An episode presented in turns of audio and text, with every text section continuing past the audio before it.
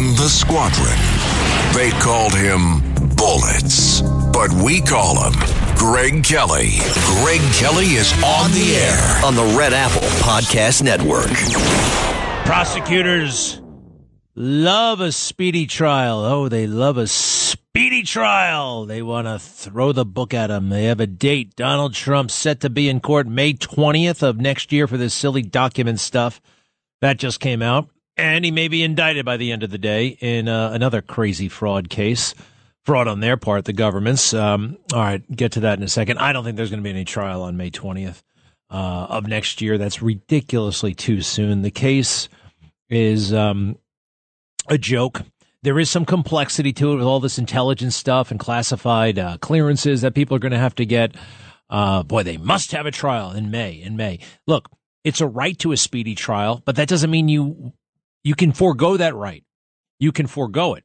You have a right to a speedy trial, but you know what? if uh, if you don't want one, you don't have to. You don't have to. It doesn't have to be that fast. There's no compulsion. Uh, there's no uh, directive that it be speedy if the defendant doesn't want it to be speedy. In this case, certainly in a white collar case, these things get punted all the time. And we have to talk about proportionality.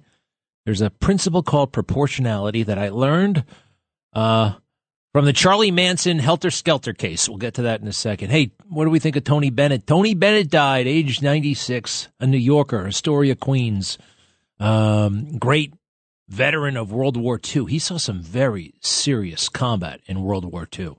Um, all morning long, I'm seeing these kids who never met him, never don't know him, never heard of him, talk about him. You know, like they got some very young people on TV. That's great, but uh, they don't know anything about Tony Bennett. I'm not necessarily an expert myself. The music was somewhat before my time, but I did meet him a number of times. He used to come on the Good Day Show. Um, very nice man, quiet. There was a there was a quiet and serious, and uh, what he what he said was, you know, he would. I, have seen this in interviews. He'd save the passion for the stage, and then you know, it's a, he's running a business uh, the rest of the time, and um, he's very disciplined. He uh, an expert, very beautiful. Do you know he suffered from uh, drug addiction and all that stuff? Um, he beat it. He beat it, and the story is uh, is a great one. How he beat it. We'll get to that in a moment. But let's see. There's a, here's Tony Bennett talking about I think the interview was interview was trying to find out do women throw themselves at you? And uh, Tony Bennett, a bit too classy for that, and he uh, kind of explains his audience and and how he developed his act to appeal to so many people. Uh, that is, go ahead. And speaking of romance, uh, how, how, do you how do women react to you when when they see you at a show or they see you at the supermarket or in the street? What type of reaction do you get? Well, you know, funny enough, I've I've had very good training because I I, I didn't really uh, go to school a lot for, for performing, but I really. Uh, out of necessity, I just went to work in vaudeville. At the end of vaudeville, I played seven shows a day at the Paramount, and or across the country, like the State Theater in Cleveland and places like that, the Fox theaters, and it's when, when the big bands were just dying out and mm-hmm. the singers became uh, in focus because it was more economical for the for the owners of the theaters to, to uh, go with whatever was popular. And uh, I learned to play to the whole audience. I didn't play to women. Mm-hmm. I played to the, the, the, any demographic group. I played to the whole family. Because if you're doing seven shows a day, you start out in the morning with the young teeny boppers. In the afternoon, the grandparents, because they're kind of retired. Mm-hmm. And in the evening, young lovers and, and people that are married. So at the end of, by the end of the day, you played to every, every demographic group. And you really had to communicate to each group. Mm-hmm. And I learned to just play to the whole family. And uh, I like it that way, too. Yeah. And every once in a while, I got lucky. with, yeah. with, a, with uh, a lady. Yeah, once in a so while. There it is. a small list, right? well, whatever, you know. But I'm just saying that's you ask me a question, I'm giving you an answer. Yeah, sure, sure. and with, but I mean, the- uh, it's one bad thing about being a celebrity. Tough thing about being a celebrity. You got to go around getting interviewed by. Sometimes they're jerks. Sometimes they're trying to show off themselves. Um, but Ah, that guy was trying his best, whoever was interviewing him. Here's uh, Piers Morgan, and um, Tony Bennett wrote a couple of books over the years. Uh, his career really hit a a rough patch. He was in financial difficulty. Uh, he was, uh, I guess, suffering uh, from addiction, and a couple of other things were going on. And his son Danny came in and just kind of resurrected his entire career from the business standpoint. Um, so this is the part about I think drugs. Now, like we were just talking about, sometimes these guys talk too much. The interviewers, uh, Piers is famous for that. Piers Morgan. So this is mostly Piers Morgan talking, but uh, let's go. In your autobiography, published in '98, you you shed light on a kind of darker time you had in Hollywood, uh, mainly in the '70s, and you said this about drugs. Cocaine flowed as freely as champagne, and soon I began joining the festivities. At first, it seemed like the hip thing to do, but as time went on, it got harder and harder to refuse it when it was offered. The whole thing started sneaking up on me. I overindulged. I quickly realized I was in trouble. You were going through what almost every Hollywood star goes through at some stage. When you see the younger stars these days, or younger entertainers, not called necessarily stars, mm-hmm. but when you see how much more available drugs now are even than they were in your day, perhaps. Do you, does so it concern you? I learned uh, Jack Rollins, uh, Woody Allen's mm. manager, he said that he, he managed Lenny Bruce years ago, who was a brilliant man. And he made one sentence that changed my life.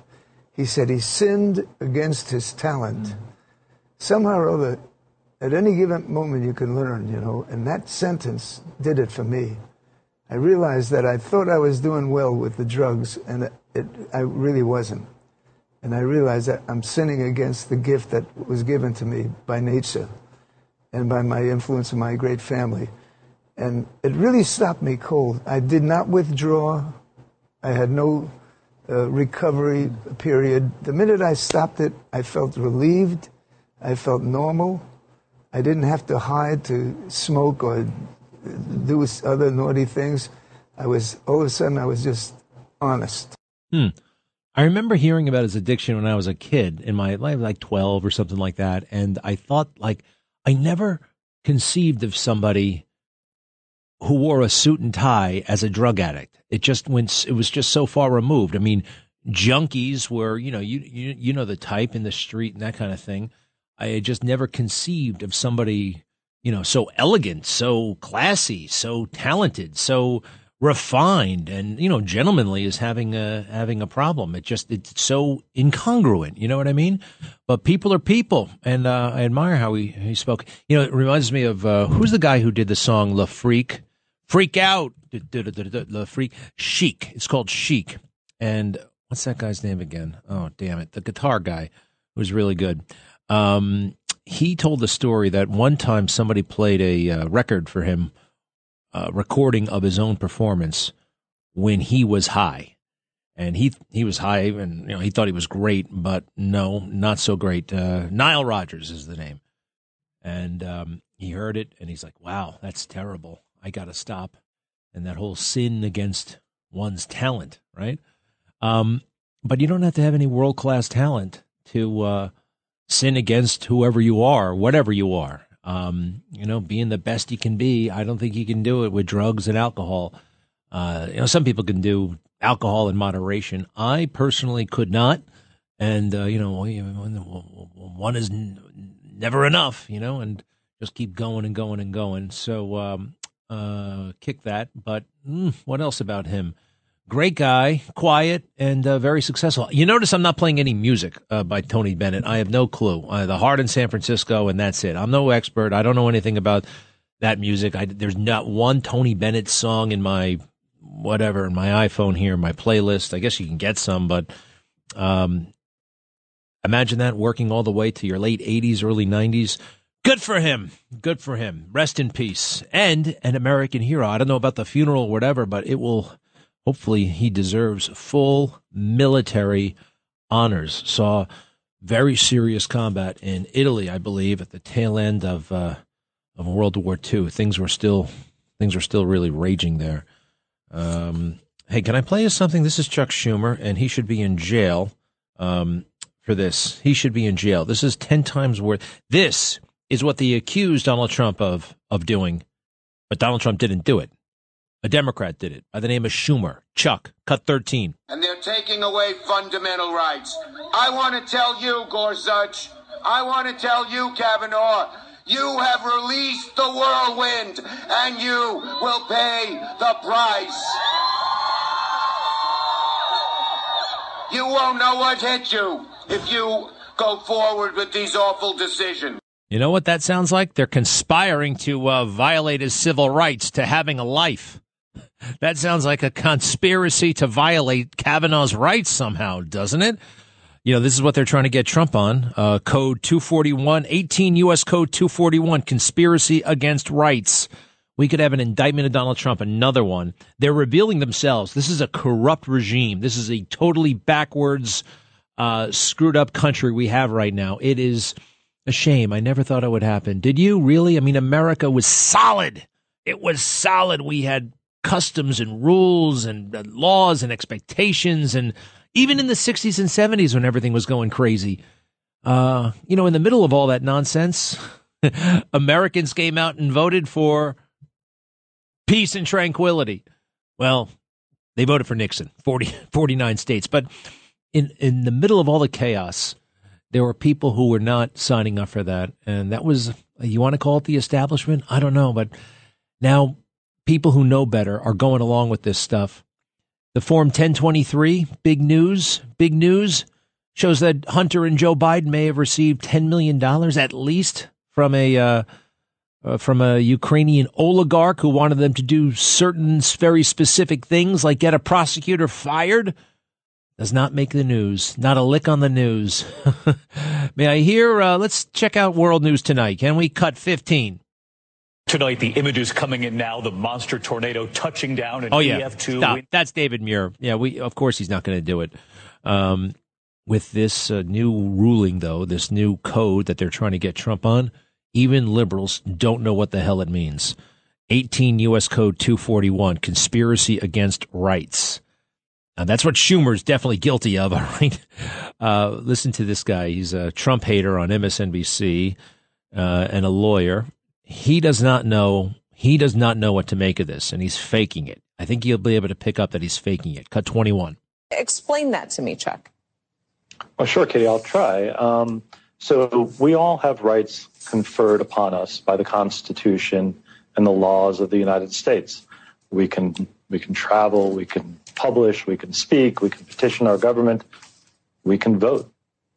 Now, if somebody or somebodies, uh, if somebody conspires with others to threaten one of those rights, Katie, undermine one of those rights, oppress one of those rights, that's a federal crime. Ooh, that's a federal crime. This is this these are sinister, bad people trying to trap somebody, trying to here's a man, how can we get him in trouble? It's not supposed to work that way.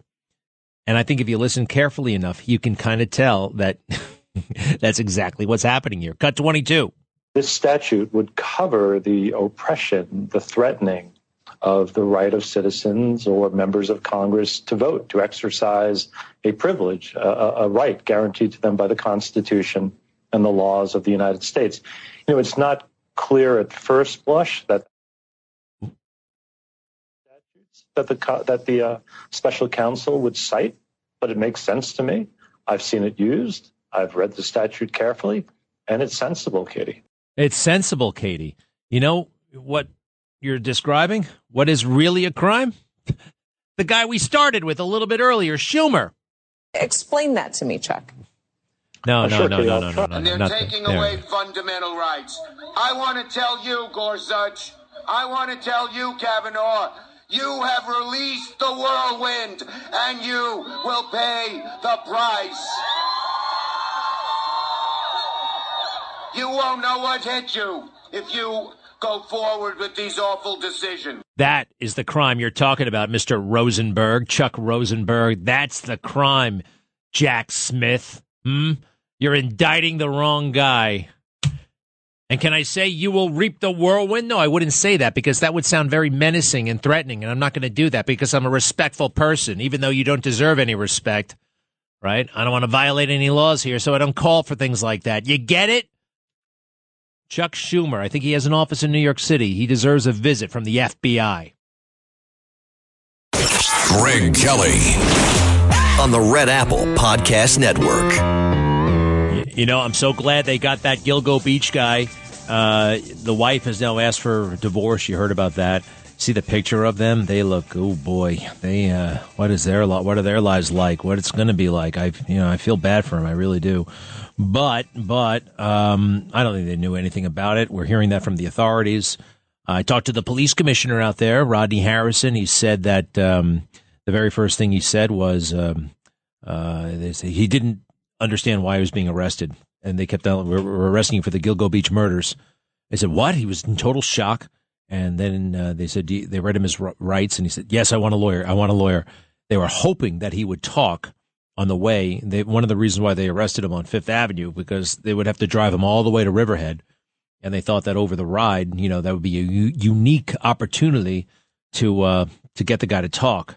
Um, but that did not happen. He kept his mouth shut. He's on suicide watch, and uh, let's see what else here. Um, I just really respect that guy, the commissioner Rodney Harrison. He went out there basically the first week on the job, uh, January of last year, and walked the crime scene himself that guy Ray Tierney, the new district attorney. He was uh, like, "We're going to solve this thing," and a couple of weeks later, they solved it. I mean, they found this guy. That was the the key link. Now, have you heard that there are? Um, gosh, there's plenty of blame to go around. I mean, that DA Spota was that his name? Uh, very strange arrangement he had with the chief of police, Burke. Uh, everybody seems to know that Burke was um, a little bit uh, mm, out there in a lot of different ways and may have had a taste for uh, prostitutes himself. And he did not like the FBI hanging around Suffolk County so much because sooner or later his name was going to come up. I'm not saying he was the Gilgo Beach murderer, although some people thought that for a long time. I don't think anybody thinks that now. But uh, you know, yeah, he's having prostitutes come all over the place and uh, parties and this, that, and the other thing. And he just wasn't comfortable with the FBI. Would this thing have been solved a long time ago? It should have been. It should have been gone through it a million times. You know what they had? They had the type of vehicle, an avalanche. They had a description of the guy, six foot five. They knew the calls were coming from uh, Massapequa Park, which is incredibly small. Uh, they knew that the other calls were coming from Midtown Manhattan. What the hell? Um, that's enough right there. Let's see in the post. Accused Gilgo Beach serial killer Rex Heuermann may have murdered victims at his family's home while his wife and kids were out of town because it gave him all the time in the world and access to items such as tape and burlap bags, according to a law enforcement source. I always figured he did it at the beach. Now it looks like he did it at his house, that terrible house right in the middle of that nice neighborhood. Greg Kelly, entertaining and informative. On the Red Apple Podcast Network. And they're taking away fundamental rights. I want to tell you, Gorsuch, I want to tell you, Kavanaugh, you have released the whirlwind, and you will pay the price. You won't know what hit you if you go forward with these awful decisions. Well, that's a crime right there, man. That is a major crime. That is what they are accusing Donald Trump of having done. What did Donald Trump say? Peacefully and patriotically, remember? Peacefully and patriotically. Up and down, tweeting like crazy. Videos, tweets, be peaceful. Respect law enforcement. It is America. You are allowed to question authorities. You are allowed to question them, not threaten them, Schumer. Not threaten them, Chuck. Because you know what? People made good on your threat. Some maniac in California loaded up his bag full of guns and uh, and made the trip all the way to Washington D.C. right to Brett Kavanaugh's house. He wanted to chop off his head. He wanted to chop off his head. Good thing. Uh, good thing there was a U.S. Marshal sitting out front. Uh, that could have happened, and not to mention all the throngs of people parading up and down, which is also against the law. You know, you're not allowed to uh, protest in front of a judge's house. You can in front of a senator's house. You can in front of the White House. You can in lots of places, but you can't do it in front of a judge. Why? Because, well, we want those guys to be impartial. We want those guys to not be threatened or intimidated because that could influence their vote. I would say you just violated all kinds of civil rights. You just broke all kinds of laws right there, right there. You are guilty. You're projecting. You're projecting. What does that mean? What do you, what does it mean when you project, when you accuse others of doing what you're already doing and they're innocent? Wow. That really is something, huh? They're going to bring him. They're going to they're going to bring Trump back to court. This is the third phony indictment. What a disgrace. People have people know that, but I'm getting I am worried. You know, Democrats they basically control the infrastructure of this uh, country. They control corporate America. They control the media. They control academia. They control, uh, well, now the military, even components of law enforcement, uh, which should be, you know, apolitical, right? Um, they control all of it. You know what really bothers me? We can't protest. I mean, I want to go out and protest. I want to not hit the streets. I want to hit the sidewalk with a sign right in front of that courthouse or right in front of uh, Jack Smith's office. But, you know, after January 6th and after all those doors being left open and uh, after they try to frame all those people and did frame all those people, do you feel comfortable doing that? Uh, I don't. Uh, I don't want to take that risk. Part of it is, well, I can't say. I can't. I can't say right now. I'm. I'm not allowed to say. But you can probably figure out what I want to say regarding January sixth. Hmm. Um. But we have to leave that alone for now. Are we just going to sit here and take it though? I mean, uh, this is illegal. What they're doing. I've said it before. What can we do? We can give money. You can give money. I don't care if you got a dollar. Give money to a candidate of your choice. A dollar, five dollars, ten dollars. Do it. Do it now. Get a get involved. A thousand people giving one dollar is a thousand times better than one guy giving a thousand bucks. Get involved. Uh, you can do that. You can get on social media, made your voice heard, known, say controversial things, or not even so controversial. I mean, right now, saying that uh, transgender uh, teachers, uh, cross dressing individuals don't belong in the schools reading to our kids at special story time uh, occasions, festivities, that shouldn't be happening, right? Not too long ago, you could get arrested for doing that. Now you can get canceled for being a critic of it. You know, Donald Trump, the, you know what the, the thing that really outraged people, really made people mad? The left, the most egregious thing they think he did was when he stood up and he said, no transgender in the military. No tra- even the general said he was out of his mind. The whole country's gone out of its mind. 30 years 30 years after don't ask don't tell. You say no transgender in the military and you're the bad guy. That's crazy. That's weird. That's where we are. We're going to make it through somehow. It's going to take a miracle though. It's going to take a miracle. Hey, is this the anniversary of uh, John F. Kennedy Jr.'s death?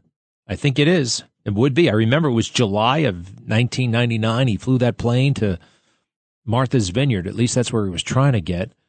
And uh, I really feel bad, felt badly for him. You know, I was a pilot myself. I learned how to fly on Long Island. Um, I flew a lot over the Long Island Sound. I flew a lot over Connecticut, but I never would fly to um, to Block Island or Martha's Vineyard. It was too far over water. I didn't feel comfortable doing that.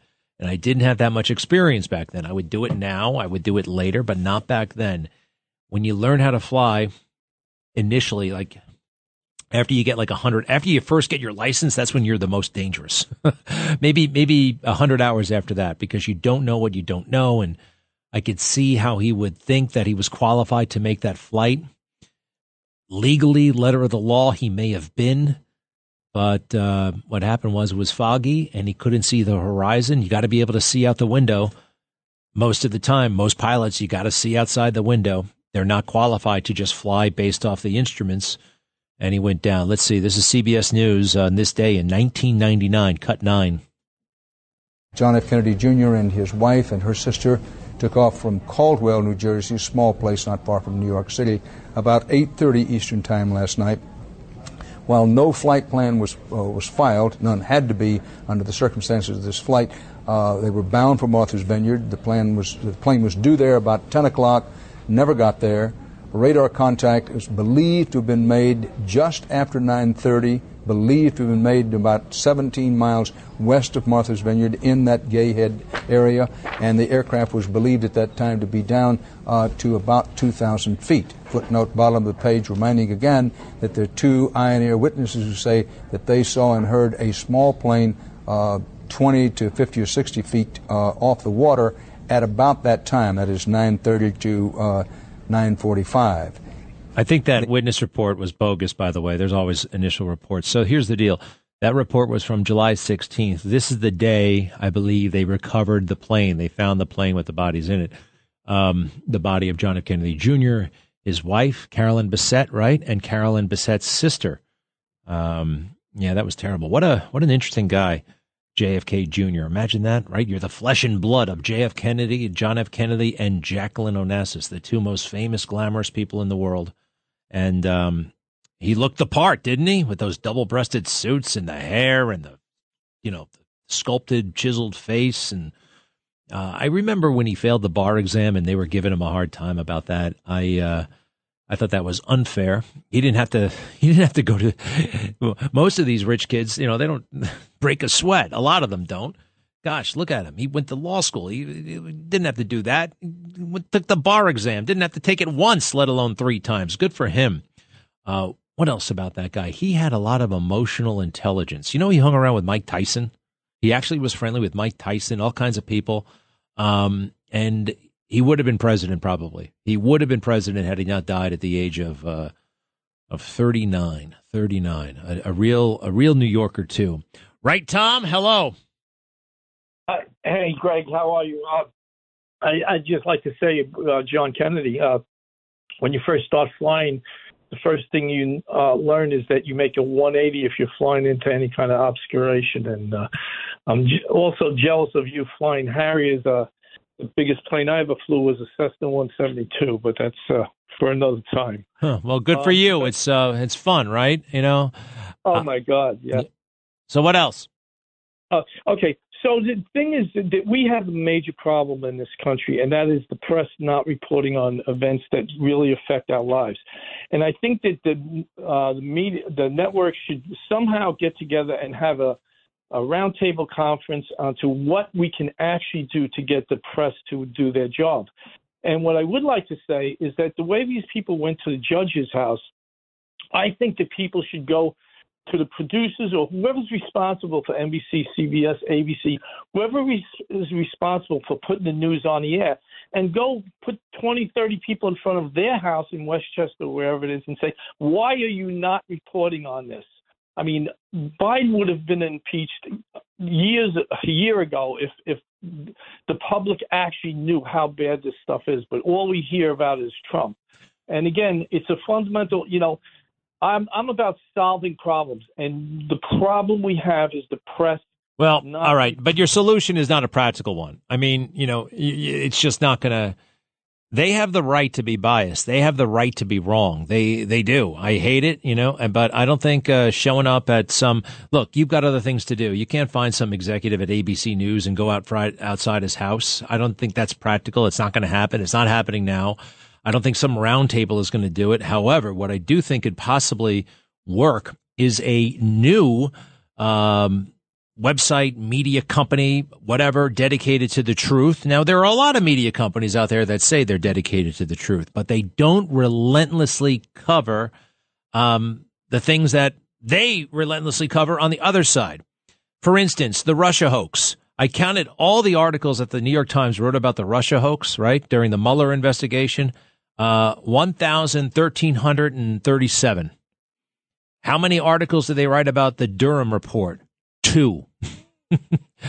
but guess what? Conservative media is not that much better. Conservative media, they only wrote three articles in the Wall Street Journal about the Durham report, which of course exposed all kinds of uh, FBI misconduct. And uh, the New York Post, I think they wrote five, which is better. Uh, Fox News Sunday did not even mention the Durham report the Sunday after it came out. So I always make a point. You know, I do that other show sometimes, and um, I always make a point. Some conservative broadcasters, instead of covering the news, they will go right to critiquing why didn't the mainstream media cover the news instead of actually covering it themselves. Uh, and that was a real problem I had with the Durham report. I did about three days on that dumb thing. It was it was a bad report. It was written in such a bureaucratic way to obscure and uh, kind of confuse people and help the FBI dodge responsibility. Um, but Tom, I don't think that's going to work. And you're all about solving problems, but have you done any of the things that I've mentioned? Have you given any money to candidates? Absolutely. Have you? Are you on social media? No. Get on social media. Have you written a letter to any public official? Uh, yes, I have. Uh, and have you? Do you vote in all the elections? I, I voted in all the elections. All right, you're three for four. Pretty good. Pretty good. You're an active citizen. But I don't think badgering, you know, there's so much media criticism, and I do it, and it's interesting, and it needs to be done, but it's not moving the needle. And I think we got to start maybe something else, something new. Maybe you could help. Well, that, that that's why I, I say there should be a, some sort of roundtable and have, have people. Who's going to go to this roundtable? When, when, when, where is this roundtable going to be? Who's going to lead it? What's going to? What do you mean? You, you, you, that sounds like let's start a commission. Let's start. Let's have a blue ribbon panel. Those things don't work. You could be the president of the United States and convene a blue ribbon commission. Those things don't work. Just ask Trump. He'll tell you he's not going to do any of the, the, that stuff anymore. It's always some socialite who wants something to do and nothing gets done. They put a report out in two years that nobody reads. So it's not a round table that's going to fix this thing. It's you piping off on social media, voting and giving money and getting your friends to give money. And maybe, maybe some enlightened guy out there who has the resources to start, to start maybe another.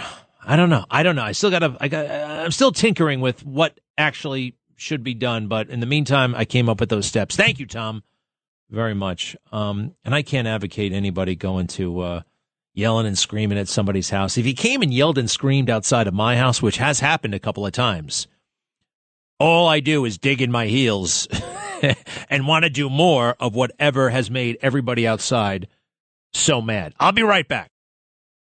Greg Kelly, entertaining and informative on the Red Apple Podcast Network.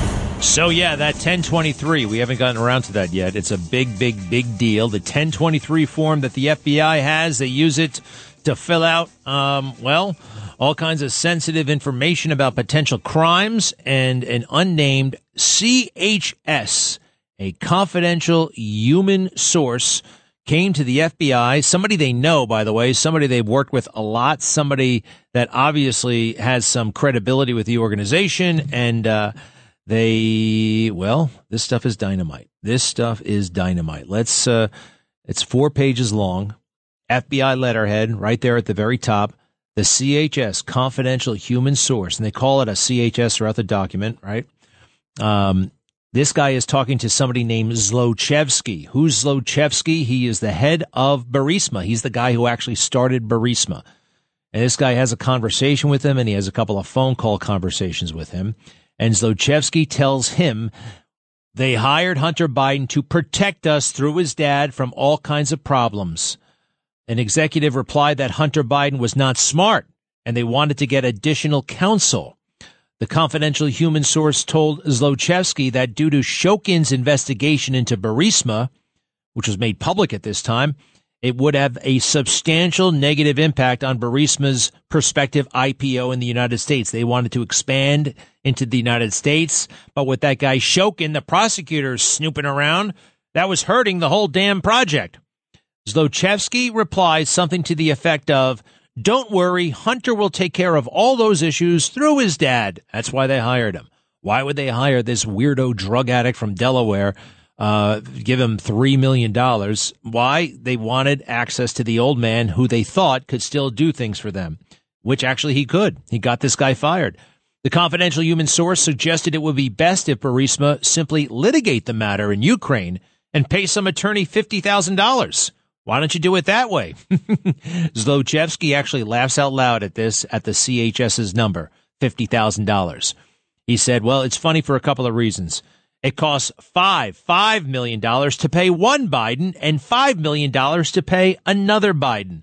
You see, over there in Ukraine and Russia, paying off officials is kind of what's done, right? You don't do it, uh, you, you just don't do it any other way. That's the way it's done. It's expected. It's custom.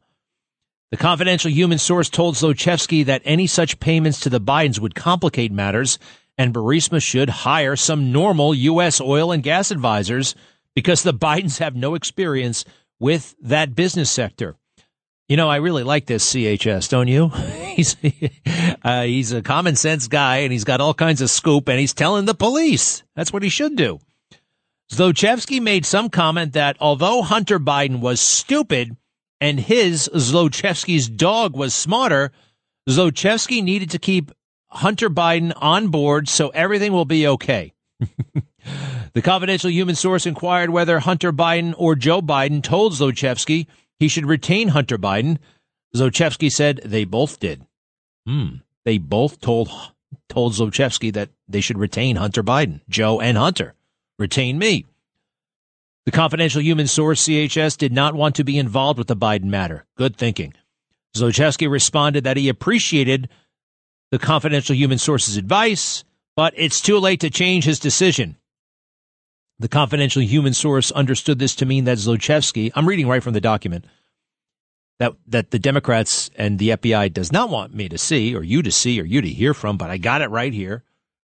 And they're lying because they say this puts uh, the CHS at risk. It doesn't. More on that in a moment. The CHS understood this to mean that Zlochevsky had already paid the Bidens, presumably to deal with Shokin. CHS asked whether he was concerned about Burisma's involvement with the Bidens. Zlochevsky stated he did not want to pay the Bidens, but he was pushed to pay them. Zlochevsky stated Shokin had already been fired and no investigation was currently going on, and nobody would find out about his financial dealings with the Bidens. Yikes. Um, although in a way, a lot of people haven't because this has been this has been covered up. Um, Let's see here. Uh, the confidential human source stated, I hope you have some backup proof for your words, namely that Zlochevsky was forced to pay the Bidens. Can you prove this? Zlochevsky replied, he has many text messages and recordings that show that he was coerced to make such payments. Recordings. That's very customary as well over there. Everybody records everything. You ever notice, you ever see the YouTube videos of the car crashes? Right? Or the crazy antics that happen in the back of a car? You ever notice that most of them are from Russia? Most of them are from Eastern Europe. See, over there, it is totally customary. Everybody who's riding a car has a camera that, that just records everything. We don't do that here. Sometimes you see it and you get into an Uber, the camera's on you. But generally speaking, we don't do it like they do it. But they do it. And they did it on the Bidens, it sounds like. Uh, let's see. Zlochevsky later jokingly asked the confidential human source if the confidential human source was an oracle due to the confidential human source's advice that Zlochevsky should not pay the Bidens and instead hire an attorney to litigate the matter concerning Shokin. And it goes on like this. This is smoking gun, end of presidency stuff. This is impeachment. This is resignation territory. This is criminal prosecution territory. But for now, Joe Biden still enjoys Democrat immunity. But as I read this thing, that looks like it could expire in two minutes. Greg Kelly, Greg Kelly. on the Red Apple Podcast Network. and I was going, supposed to announce that there was another billion dollar loan guarantee. And I had gotten a commitment from Poroshenko and from uh, Yatsenyuk that they would take action against the state prosecutor, and they didn't. So they said they had they were walking out to press conference. Said, "No," I said, "I'm not going to, or we're not going to give you the billion dollars." They said, "You have no authority. You're not the president." The president said, "I said, call him." I said, "I'm telling you, you're not getting the billion dollars." I said, "You're not getting the billion. I'm going to be leaving here." And I think it was what six hours. I looked. I said, "I'm leaving in six hours. If the prosecutor's not fired, you're not getting the money." Well, son of a bitch. Got fired. You know, there's actually more truth to that story than I initially realized. Uh, eh, there actually is a lot more truth. You've got to change one word there, uh, two words actually. If I'm not getting the million dollars, he's uh, wait. You give me a million. Wait, how did it go again? Oh wait, wait. Burisma gave him the money. Yes, Burisma. He's leaving a big chunk out. Burisma gave him the money. And then he wanted those guys fired. He wanted Shokin fired. There's not another country in the world where President Biden could even name a local prosecutor, let alone try to get one fired. It makes total and complete sense. It's right there. It's staring us in the face. Hunter Biden gets a no show job for $3 million a year. signing bonus of $10 million. All kinds of crazy money. Now the total from Burisma to the Bidens is $17 million. Yeah, but uh, as Tony Bobulinski said, uh, there's plausible deniability. They have it in so many LLCs, you'll never be able to tie it directly to Joe Biden. Well, we got Hunter. and why would Hunter be sharing this money with Hallie, with his wife, with his ex-wife, with uh, his uncle, two uncles, and uh, 17 grandchildren? Hmm? That's the way it works. That's the way it works. It's worked that way all along. Uh, you delegate the corruption. You delegate it. So when you hear him boast about getting that prosecutor fired, uh, and you look at these things, what he's trying to do is couch what he did, the corrupt act, as something that he can talk about in public. And therefore, somehow it inoculates him. It inoculates him from charges of corruption. Back to this 1023. Um, just a couple of more quick things. The, the, the, the confidential human source uh, let's see, regarding the seemingly open and unsolicited admissions uh, by Zlochevsky about the purpose for their retention of Hunter Biden and the forced payments Zlochevsky made to the Bidens. The confidential human source explained it is very common for businessmen in post Soviet countries to brag or show off. Additionally, it is extremely common for business in Russia and Ukraine to make bribe payments to various government officials. The confidential human source did not perceive Zlochevsky's statements to be unusual, self serving, or pretextual regarding important business meetings. It is also common in Ukraine and Russia for persons to make covert recordings. It's interesting how the FBI is querying the confidential human source. They're, you know, the, give us more detail. Give us, tell us more. What are your thoughts here? This is not some crank who called into the FBI hotline with some story he heard on the internet. This guy has real stuff here. Uh, the confidential human source uh, said that Zlochevsky said he had 17 recordings involving the Bidens. Two of the recordings included Joe, and the remaining 15 recordings included only Hunter. And by the way, I'm told that Zlochevsky gave them to his sister. His sister has them. And his sister has made two copies and she told two friends and she told two friends and so on and so on and so on. Remember that from the shampoo commercial? Um, let's see here. The confidential human source reiterated that per Zlochevsky, these recordings evidence Zlochevsky was somehow coerced into paying the Bidens to ensure Ukraine Prosecutor General Viktor Shokin was fired. But wait a second, the international community was demanding the termination of Shokin. The the European Union and the entire interagency. Well, guess who could actually get the European Union and the interagency to give him some cover, to give him a pretext? Joe Biden. He could work the phones. He could say any, the boss. When the boss wants something, the boss gets something. And the little minions like Vindman and the rest make sure the boss gets what he wants. Right, right, right. It's very clear to me.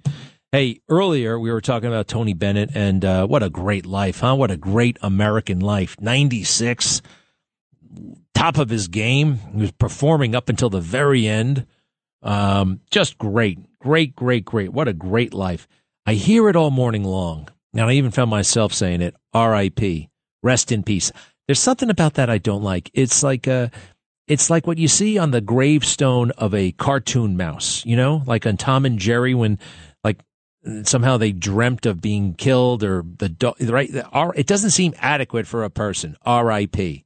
You see it in cartoons, not in real life. Does anybody say? I don't know. I mean, it's become a thing that we say, but I don't think we should say it anymore. Um, all right, 1023. What does it mean? Does it move the needle?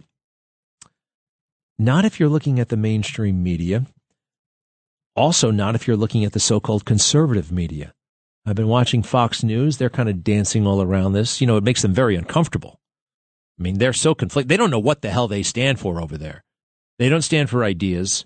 They don't stand for, they stand for fulfilling whatever the hell it is that Rupert Murdoch wants fulfilled. Uh, that's uh, that's the. Somebody called in earlier and said, "Well, it's the job of the media to provide information." No, it's not. Actually, I wish it was. I wish we had something like that, but we don't. We don't have anything like that.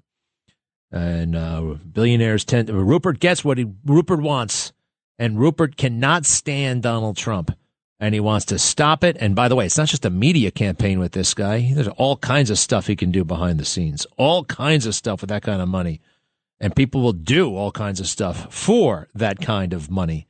Uh, you know what I mean, Sandra? Hello. Greg.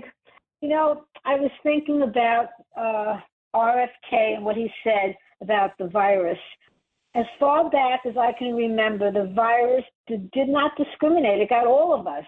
So he said that COVID may have been ethically targeted at the black and the white people, sparing the Ashkenazi Jews and the Chinese people. So I, I asked my husband what he thought. I didn't take offense by it. I didn't think it was anti Semitic. But I asked my husband, and his reaction was, you know, I'm an Ashkenazi Jew and you're a Sephardic Jew you got COVID twice. Your mother got it. I never got it. So that's just kind of weird, but you never know. So then I said to myself, I'm going to this town hall meeting on Tuesday. I'm very excited. I'll get to meet Robert F. Kennedy. And I'm going to ask him, you know, why does he claim what he claims, you know, about. Yeah, I'm sorry, keep going. Yeah. Follow, no, I'm just going to ask him what the basis is of his claims, and and if he believes in science, how is this possible? But I never took this as being racial. I didn't. Yeah, I know everyone. It's the cheapest thing, you know, anti-Semitic right off the bat there. And your husband's Ashkenazi. A lot of folks were not familiar with Sephardic or Ashkenazi, but uh, there is uh, there is a thing there. The Ashkenazis, oh by the way, they're kind of amazing, right? Yes. They're special in the well, Jewish world. Uh, how do you say that? Why do you say that? Well, they have a reputation of being really smart. Well, so are the Sephardics. They're both smart. You, I mean, we're all you smart. guys too, but there are differences. What are the differences? What are the differences between Sephardic and Ashkenazi? All I know is when I got married to Michael, the rabbi said, "This marriage is going to work because I'm Sephardic." And he, I remember the rabbi said, "You know, normally I wouldn't want to put these two together, but I believe this marriage is going to work. I don't know why he said that, but he did say it, and, and he was right. It did work. We're still together. Um, what are the what are the main difference? Let's go to the encyclopedia. Uh, in time, all Jews who have, oh gosh, no, this is this is air, this is uh, da, da, da, I don't know what the hell I'm reading here. All right, well anyway, uh, live and let live. Thank you very much, uh, Sandra. Where are you going to go see RFK? Okay, Tuesday night, Hannity's having him at his town hall um, get together. Is So Hannity gonna going to let on- is is is he going to let RFK talk? I wonder. Is he going to let RFK I- say something? I hope so.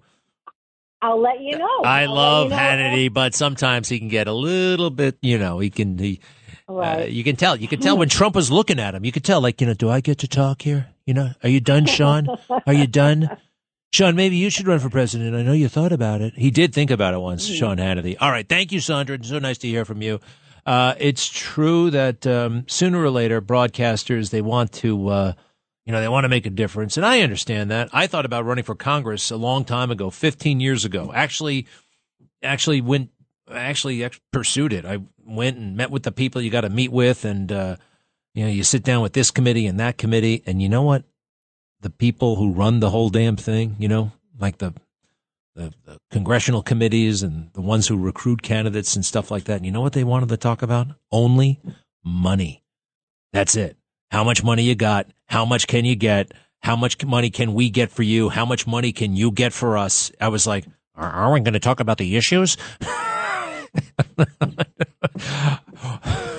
Young man, have a seat.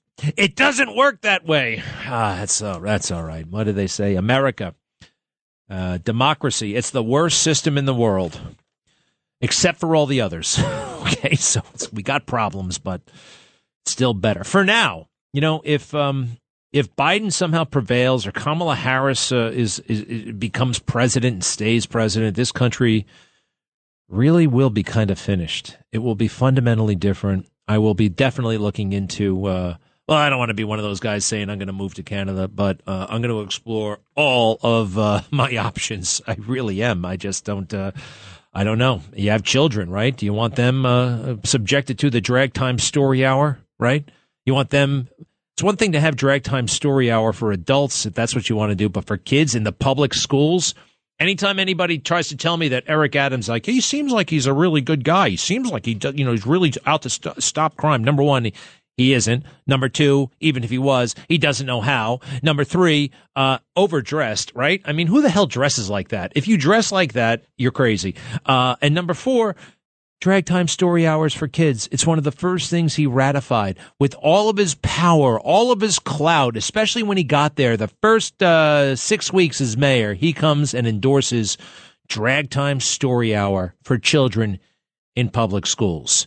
Um, that is radical and weird and stupid. And in my book, unforgivable, actually. Unfor- everything's forgivable, but, uh, well, God, you let, God will take care of that. That that I, I'm not. No, I don't. I don't give him a pass on that. Aldo, what's up? Hey, Greg. Listen, uh, Antonio Antonio Di Benedetto not only was in the front lines World War II, God rest his soul, he also yeah, I know he was a he was a veteran. And you know what else? He invited a brother American veteran, brother American soldier. Hey, uh, your name isn't Aldo anyway. What is up with you and this stuff? What is it with you? Why do you try to sneak this stuff in? Why? What? Why are you denying? Al, you know what? Uh, no, no, no, no, no, no. Wait, make your point again. American American suicide veteran. All right, thank you. I love talking about suicide. Nothing, nothing more interesting than suicide. Aldo, Aldo, you know what? You can actually, I think it's actually breaking the law when you call a radio station and you change your name. It's you, you can get in trouble for that. You can get in trouble for that.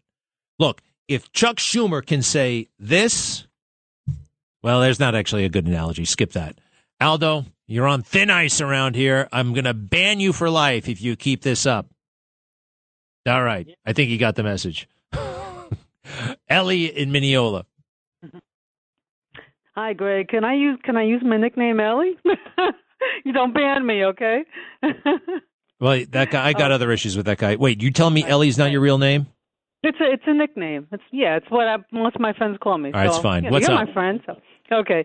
So I wanted to very briefly um, education in the 1970s when I was in school. It's drastically changed since 1970s. Um, I attended a local public high school in New York City in the 70s, and I was blessed to have a wonderful English teacher in the 10th grade. Um, she had set the rules of the class on the first day of class, and she had said, I will never, ever give a pop quiz. I don't believe in them, and they are not fair. So we went through most of the school year just fine, reading all these wonderful classic books, including Animal Farm. And then what happened? Okay, so one day when we were sitting waiting for class to begin, the students were just quietly talking to each other. The teacher slams her book on the desk and she said, Quiet down. That's it. We're having a pop quiz. So we looked at her stunned. We were shocked. We were like, Oh my God, you said, but you said you never, but, but, but, but. So we argued for the next five minutes and we all gave in, opened our desk, took a paper and pen out. She looked at all of us and said, She screamed at us. She goes, You're a bunch of sheep. We just finished reading Animal Farm. What did I teach you? Don't you feel, you know, the rules were broken. I broke the rules and you just went along and you didn't even fight me. So, you know what? At the age of 15, I learned to be a real, you know what? you fight when things go wrong. You don't give in. And that's what she taught me in the 1970s. Schools have changed a whole lot now. Wow, God what an in, that's an interesting little experiment she pulled. Uh, what school was that? uh, Stevenson. Where's that? It's in the Bronx. In the, Bron- oh, the Bronx. You said so. Yeah. All right. Well, that's cute. That's uh, that's good. That's good. Yeah. I mean, uh, what an interesting lesson. What a powerful way to uh, to teach kids. It beat reading Animal Farm. Let's face it. Right. Yeah, it was in the. the It's not as good as they say it is. It's not as good. Yeah. It's a better. It's. I've actually seen a cartoon version of it, and yeah, it's basically anti-communist, anti-socialist, anti-Marxist, and. uh uh, anyway, thank you so much. And thank you to George Orwell, whose real name, as I recall, was Eric Blair. I don't know why I remember that, but uh, I do. I'll be right back. Greg Kelly on the Red Apple Podcast Network. Oh, a uh, so look at this. A woman, a woman, a female has been nominated to be the top sailor of the Navy, the chief of naval operations. nominated by Joe Biden is Lisa Franchetti. Admiral Lisa Franchetti. Lisa. Isn't that stylish? Uh, all right. Lisa Franchetti. I'm going through her uh, bio here. A lot of these senior admirals, their their their resumes read very similar. So it looks like she's got all the right checks in the boxes. You know, uh, this ship, that ship, this destroyer squadron, that destroyer squadron, this uh, this staff, that staff, all that stuff. Um, and there are a lot of people with records like this. Not a lot, dozen, two dozen, something like that. You stick around long enough, you know, you you, you command carrier strike group 15, carrier strike group 9, uh, uh, let's see, the USS, this, that, and the other thing. Uh, does she really have what it takes to lead the Navy? I don't know. I don't know. I think that a woman possibly does. Was this an affirmative action thing? Unfortunately, the culture that we live in, that is a question you kind of want to ask right away, right? Because we're not a merit based society, because so often this stuff is done for optics and for virtue signaling and all that stuff. So, unfortunately for her, she's going to have a bit of a cloud over her head, right? Did she get it on the merits or did she get it because of her uterus? Uh, I wish I, w- I wish the answer was just so straightforward, but it's not anymore. Traffic jams, tailgating, pileups. Ugh, the joys of driving. How could it get worse? The federal government wants to have a say in what you drive. That's right. The Biden administration's EPA is pushing mandates that would ban two out of every three vehicles on the road today. Don't let Washington become your backseat driver. Protect the freedom of driving your way. Visit EnergyCitizens.org. Paid for by the American Petroleum Institute. Greg Kelly on the Red Apple Podcast Network. Well, staff has informed me uh, that James Flippin has a big piece of news.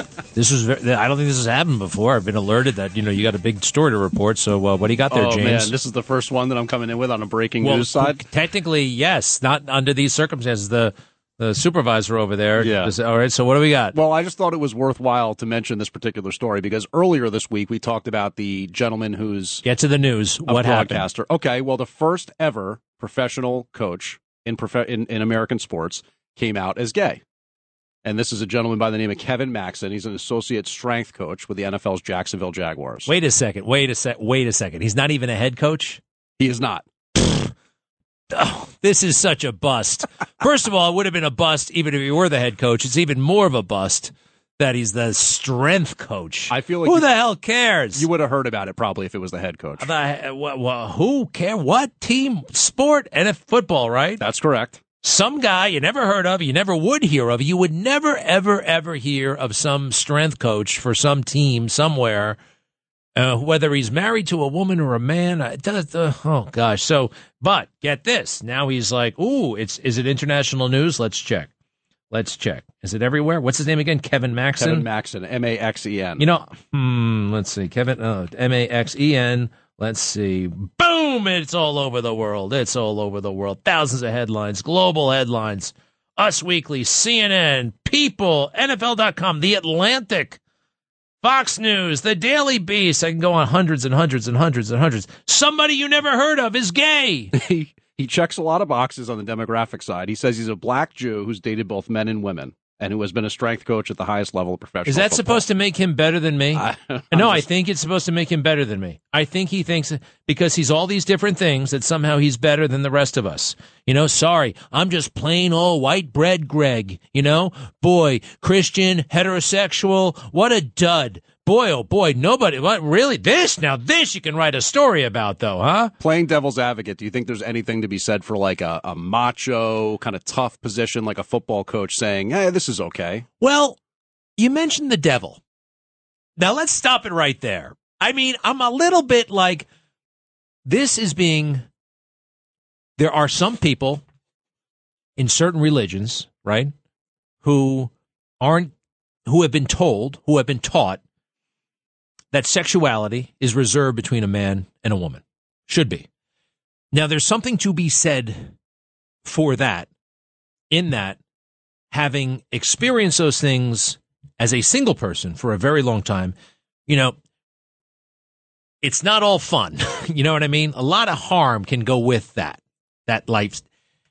So I don't know. I mean, with the flags and the celebration and the this and the, I think it's almost coercive. Mm-hmm. I think there's this kind of mob thing. And even this guy, Kevin, who I'm sure is a nice guy, but I'm reading his quotes, and quite frankly, they're a little bit obnoxious. I don't mean to get like a jerk. I hope I'm not being jerky. No, I mean, I, I, even somebody who has, you know, myself, I'm, you know, I'm married to a guy, so I'm a member of the so-called community. But like, he talked about how he and the players will joke about stuff. There's all kinds of photos on social media of him with his boyfriend. So it's like, it's not, it wasn't a secret. Well, what would they joke about? Uh, he's, he, I, I don't know if I have it in this particular. You see, article. it, sound, it sounds like, to me like they give him a hard time about being gay, but playfully so. Playfully so, yeah. Well, I know, but okay, careful. Now he's sending all kinds of crazy mixed messages.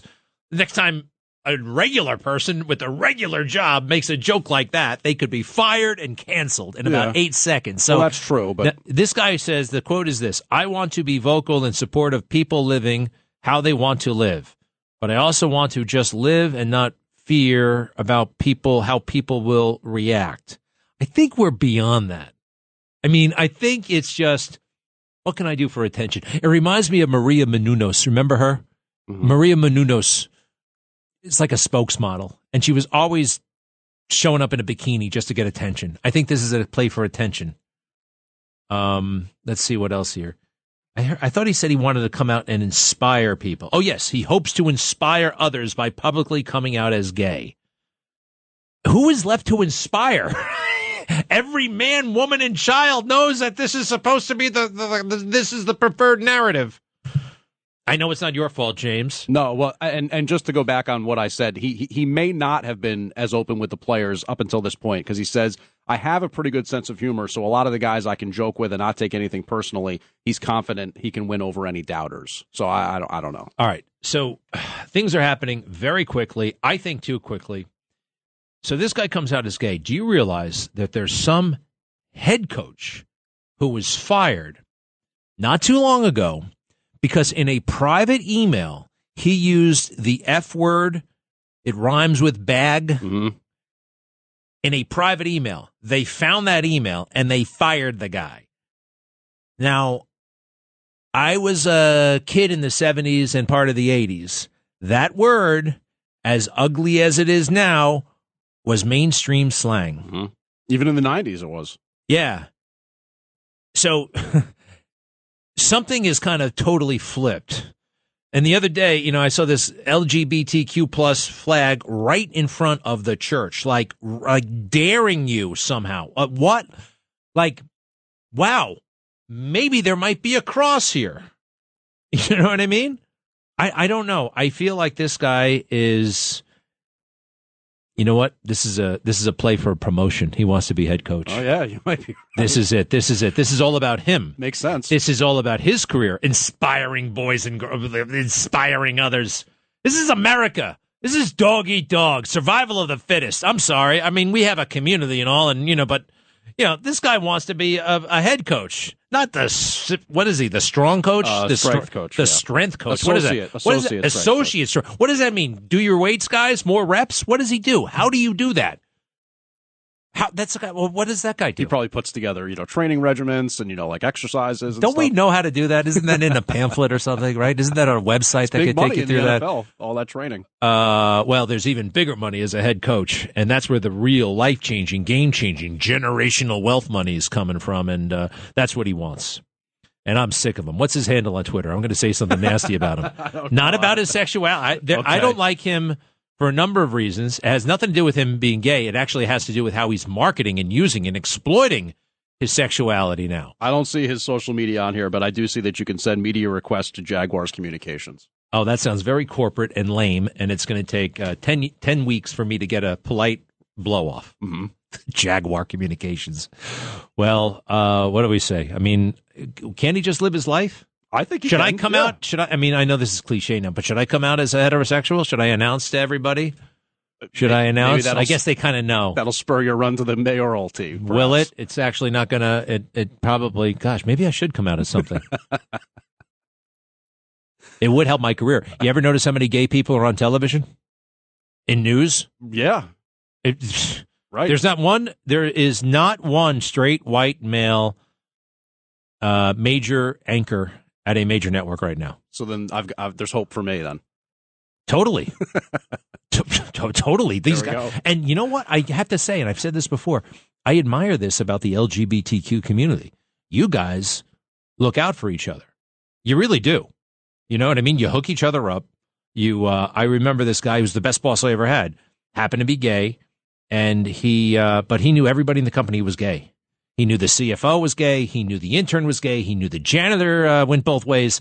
He knew all this stuff. Do you guys talk like that a lot? Uh, I I don't personally, but But you know what I mean. I'm more right than wrong, right? yeah, I guess so. Yeah, I mean, I'm not let in on those meetings, I guess, for whatever reason. But Were you? oh, I'm not saying it's happening here.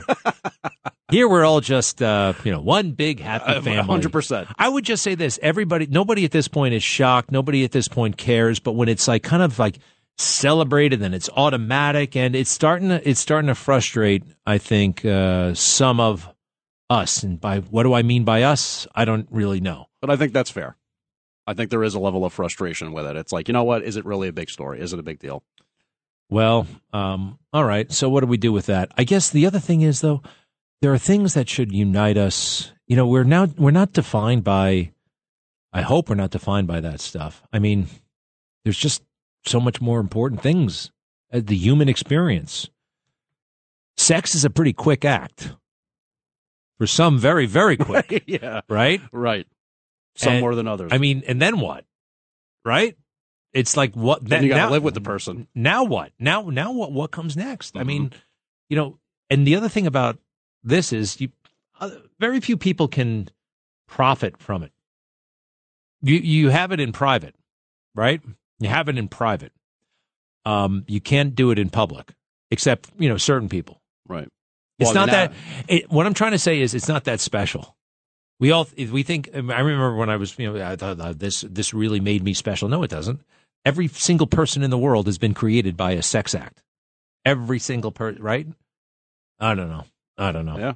Well, um, goodbye to uh, what's his name again? Kevin Maxen. Uh, is he what? Is he getting a shout out by the Biden administration? Future head coach, he hopes. I'm Uh, sure. Kevin Maxen. All right. Well, thanks for the update. Thank you, Greg. And um, uh, yeah, good. stuff. I'm glad we can talk about this in Me an, too. in an open way. Yeah, why not? I mean, we should be able to say, eh, is that really a big deal? Is that a big story? I don't know. Right, right. And um, so I got one more question. Are you a thousand percent sure you're going to be gay forever? Well, I mean, at this point, I'm pretty uh, set in my ways, I think, in terms of like, you know, I- I already went past puberty. Okay, but you know for sure. Ah, you're see, you're not so sure. Because I mean, it, just it, it's the term that we, it's bisexual is technically the term, not So LGBTQ, right. that's you. Yeah. the B. Yeah, I'm I'm a member of the community. That I did. I thought you were G, not B. Wow. But see, is that also that's breaking news now? Well, it's you know eyebrow raising internally. But I mean, I'm I'm spoken for, so it doesn't matter. Well, does it? I mean, the whole thing is like, now, are you in? Um, all right. Well, you, we should stop there. we'll leave it at that. Okay. Thank you, James. Thank you, Greg. Uh, I thought that was I thought that was productive, relatively. I know I got a little bit, but um, I do wonder. I do wonder. I do wonder. I do wonder. I do wonder. Barbara, what do you think about all that? Okay, well, I just turned the show on. I was on hold, so I didn't hear all of that. But the end that I heard sounded very interesting. Okay, good. We'll leave it at that. You have something much more important to talk about. What is it?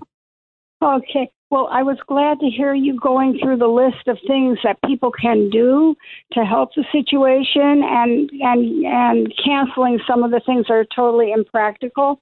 But I have a few more suggestions I would like to make. Please. For example, these uh, drag queen story hours. There is nothing to prevent me or any of your listeners from going up to my local library and pre- presenting and proposing that I'm going to do a story hour on the foundation of our nation. And there are really good books for young children. So I don't have to be an expert on this, but the books are magnificent and they're easy to find. And I could also do a story hour on the Bible. The libraries cannot refuse me because it's religious, because they can't, just like the schools. They cannot discriminate against religion. So the library story hours, I could go up with two or three of my friends. We could each read a book to the children and talk with them and try to offset some of this other stuff. The other thing that people can do is they can go to their church and or they could go to their church study group. And on our website, on Americans for Freedom of Religion, every week there's a lesson on religious freedom and the founding of our nation. And they can take that page and they can read it and they can discuss it with people. They can also go to the website Library of Hope. On Libraries of Hope, there are wonderful books that were written a hundred years ago, before our history was being messed with, about the founding fathers, about the founding principles of our nation. There are so many things you can do. You can wear a flag pin every day. You can wear have a bumper magnet on your car. You can go to your school and you can say, "I would like to sponsor a program that teaches about our founding fathers." Now there are many programs out there. I happen to know a man who as an ex-teacher, he has made it his mission to play the persona of Samuel Adams. Oh my goodness gracious! This is a wow. The, are we ever going to get time to watch TV? this is a lot we can do. This is a lot of stuff. It's great stuff, though. It's great stuff. We got to find the time. I like what you said about going to the library. You know, we can go to the library, and it doesn't have to be drag time story hour. It can be, but I can already feel I, I can feel the pushback already. You know what I mean? Can you feel it? That this is going to create some resistance. It's amazing. You'd get better received, more well received if you showed up in drag than if you showed up as yourself wanting to read, you know, stories of patriotism. That's my sense. I, I'm not sure. I hope that's not true. I'm not sure because I've been on vacation for the past month or so and I've been talking to a lot of young family members and young parents, and they're very interested in the kind of thing that I'm talking about. They're very interested in having their children educated in the religious foundations of this country, having their children appreciated, having their children know the freedoms on which we were founded, and they are teaching them. So no one has to do the whole list that I give or that you give, but everything, as one of our founders said, if everyone chooses one mission and every day does something, no matter how small, to move that mission forward, the power is immense, is unimaginable of the American people. Wow, we love it. Hey, what's that website once again, if you don't mind, where people can find uh, your group? Uh, Americans, uh, AFFOR dot org. Um, and say what that stands for. Americans for Freedom of Religion. Americans for Freedom of Religion, the initials.org. It's so valuable. Barbara, you are so valuable. We thank you again, and I'll be right back. Greg Kelly, entertaining and informative on the Red Apple Podcast Network. This story is getting a lot of play now that somehow Rex Heuermann was killing these women, possibly inside the house, inside his own house. Uh, there's no way. There's no way. Uh, he would have been caught even sooner. I mean, presumably the women would have arrived, right, with their cell phones, right? I mean, the cell phone is like a great big billboard in your pocket about where you are, who you are, what's going on. That thing, uh, I don't think he would have taken that chance. Uh, I doubt it was being done at the house. And then he would have to get the body out of the house somehow. And did you notice the garage that he has? Uh, given the state of the house, that was no way you drive a car into that garage. It was that was a garage that has a lot of you know junk in it all over the place. So he'd have to take the body out of the house somehow. And uh, with all those neighbors and that tight knit community, I think they would have. Uh, I think he would have been nailed.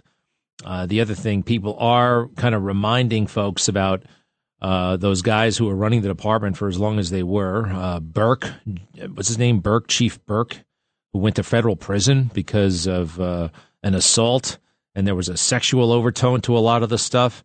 And for some reason, this district attorney out there, uh, a couple of DAs ago, Spota, was in on it and the cover up and everything like that. So when you're spending all your time covering up for your own personal crimes, you're not pursuing uh, real crimes as aggressively as you should.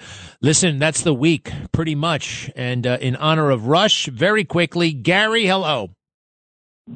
Hey, my, your father. Everybody talked about your father running for the last election. this bomber, was it de Blasio? Everybody loved your father. Great police commissioner. Why didn't he run for mayor? Well, you know what? It's like you look at the you look at the last two guys who became mayor, Adams and De Blasio. Absolute nobodies, right? Nobodies. Nobodies who wanted to be somebody. And you got to think long and hard before you get into it. Look what they did to Trump. You know, I, unlike these other guys, my dad had a reputation and a lifetime of achievement. You know, you want to put that all on the line so some jerk can, uh, you know, run nasty commercials about you. You know, I, I don't know. Politics is uh, it's a pretty crummy game, and uh, you know, in the end, I don't think he just just didn't want to go through with all that stuff. And oh, by the way, he wasn't a shoe in. He wasn't a shoe in. I mean, eh, the way the system works here and the Democrat Party kind of controlling everything. So, um, but he would have been a great mayor. He would have been a great mayor, and um, you know, that's uh, that's the way it goes. But thanks for asking, uh, Gary. Uh, Steve, yeah. Hello, Greg. Hey, uh, Greg, I feel like I got deja vu all over again when I hear that clip of uh, Biden taught, making the references to Ukraine. Um, I used to carry that clip around prior to the uh, 2016 election and play it for anybody who would listen. And it didn't have any impact. And I'm just trying to figure out if it's going to have any impact now. It's weird. You know, that clip, as sensational as it is, let's play it real quick. Uh, Joe Biden bragging about getting that prosecutor fired. And I was going, supposed to announce that there was another billion dollar loan guarantee. And I had gotten a commitment from Poroshenko and from uh, Yatsenyuk that they would take action against the state prosecutor, and they didn't. So they said they had they were walking out to press conference. Said, "No," I said, "I'm not going to, or we're not going to give you the billion dollars." They said, "You have no authority. You're not the president." The president said, "I said, call him." I said, "I'm telling you, you're not getting the billion dollars."